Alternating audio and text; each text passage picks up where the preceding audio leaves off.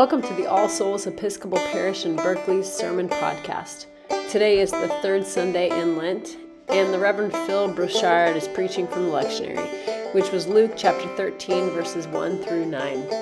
As always, you can find more information or more sermons at allsoulsparish.org.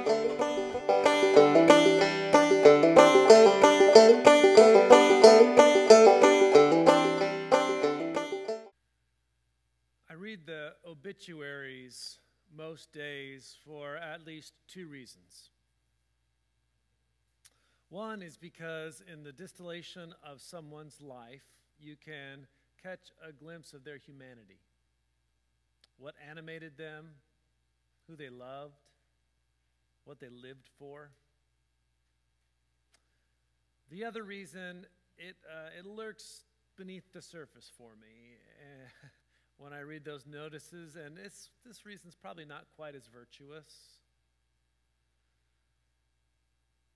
And this one especially worms its way to the surface if the deceased was my age or younger. And that's to see why they died. I, I may be alone here. It sounds like maybe I'm not. But I actually don't think it's that unusual to read with some relief that the person who died took some risk that I don't, or made a series of decisions that I wouldn't. And it's my sense that, th- that this feeling is actually quite pervasive. And I suppose that underneath it all, we are deeply, deeply uncomfortable at the peril and the chance that lies before us. We want a reason for that person's death so that we can avoid their fate.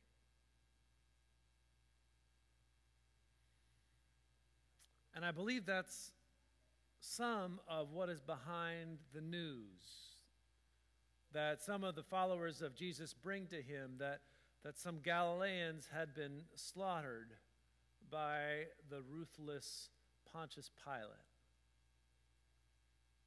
The language here in our gospel this morning is oddly euphemistic that their blood had been mingled with their sacrifices.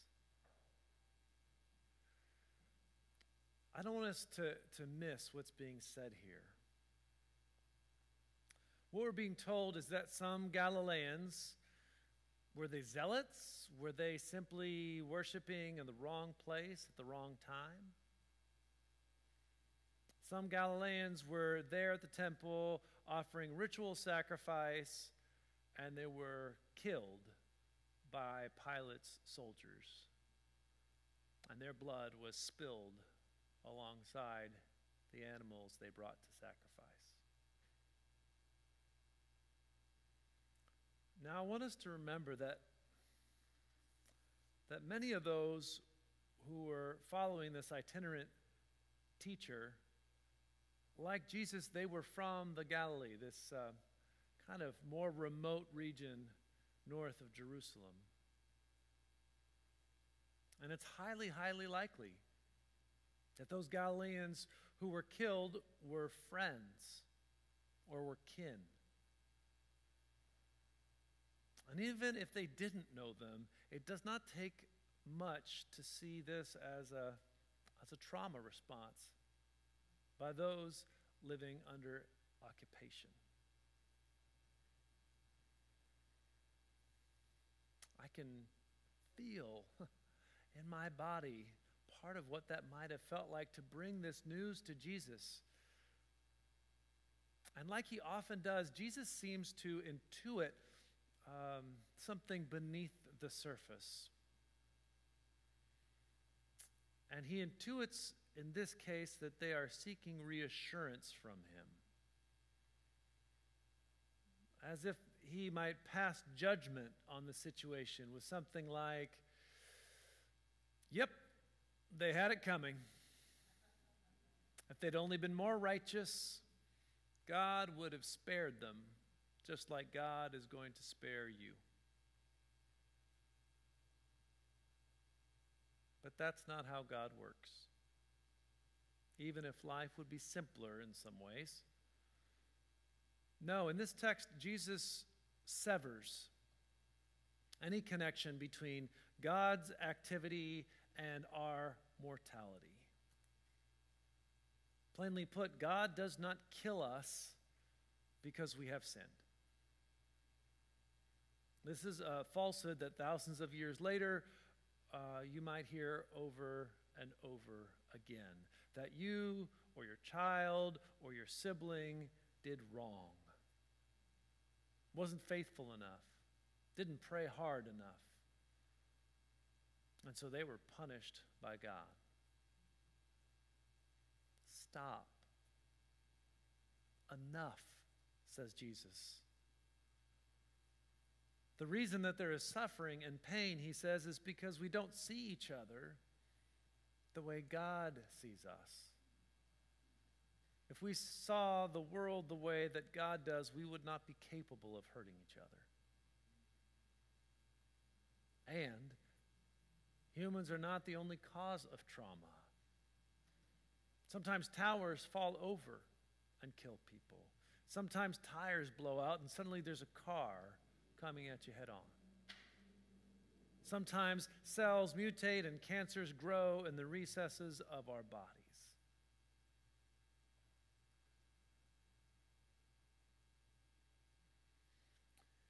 Faced with this reality and with what can feel like the senselessness of it, it is entirely human to ask, why does this happen?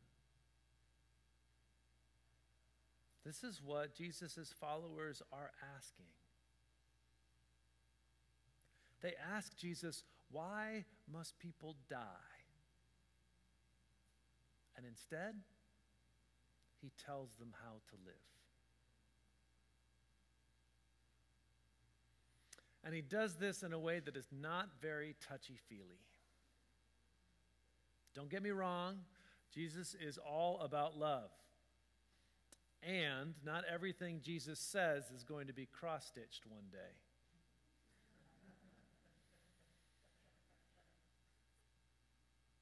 Because he assures the disciples of something that they and we don't often want to hear. That yes, we are going to perish. And that's why we all need to repent. Don't let ourselves off the hook when we're reading those obits because we didn't make those decisions. Because that realization of the finitude of existence could be our opportunity to turn around and to see the world through God's eyes and then to reform or to return our life in that direction.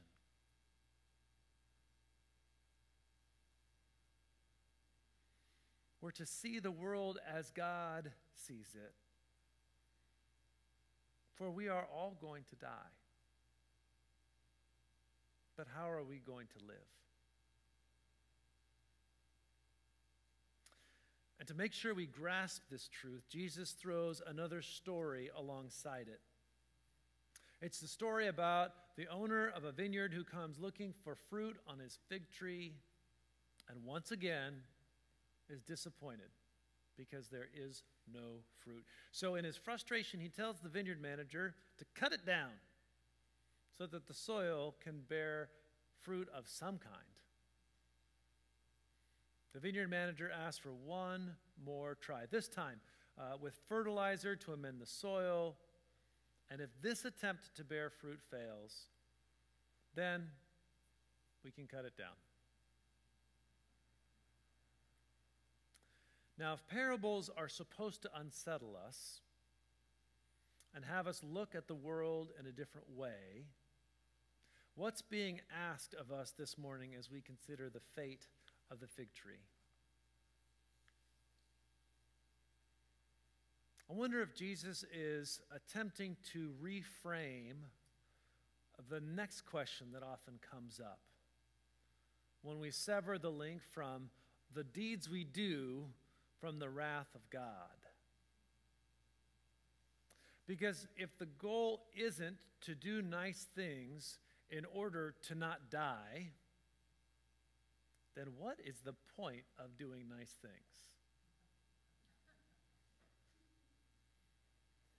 And the point for Jesus is that each of us have been made to bear fruit. Existence for its own sake is not the purpose of life. The purpose of life is to bear fruit, fruit from seeing the world as God sees it. And we're not doing it. And we're supposed to do this not just on our, our deathbed, but right now, as in this morning.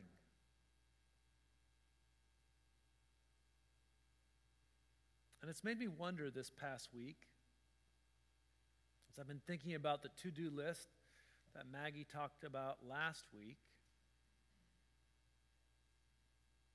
Where in my life have I not been bearing fruit? Maybe for years. Where have I been looking the other way, spending my attention in ways that are ultimately fruitless? What amendments are needed to nourish my roots?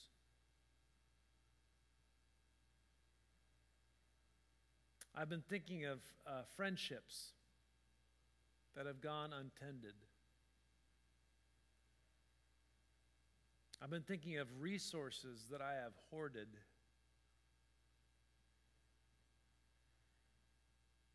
I've been thinking of familial relationships left to wither.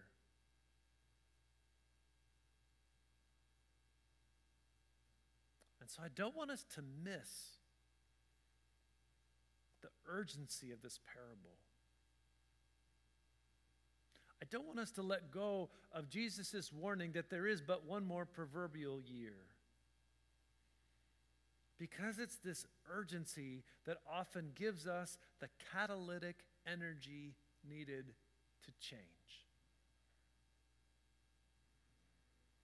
Friends, God does not want us to die, but God does want us to reform, to return. God wants us to bear the fruits of compassion and forgiveness and truth and liberation, not just for our own sakes, but for a world in desperate need of them.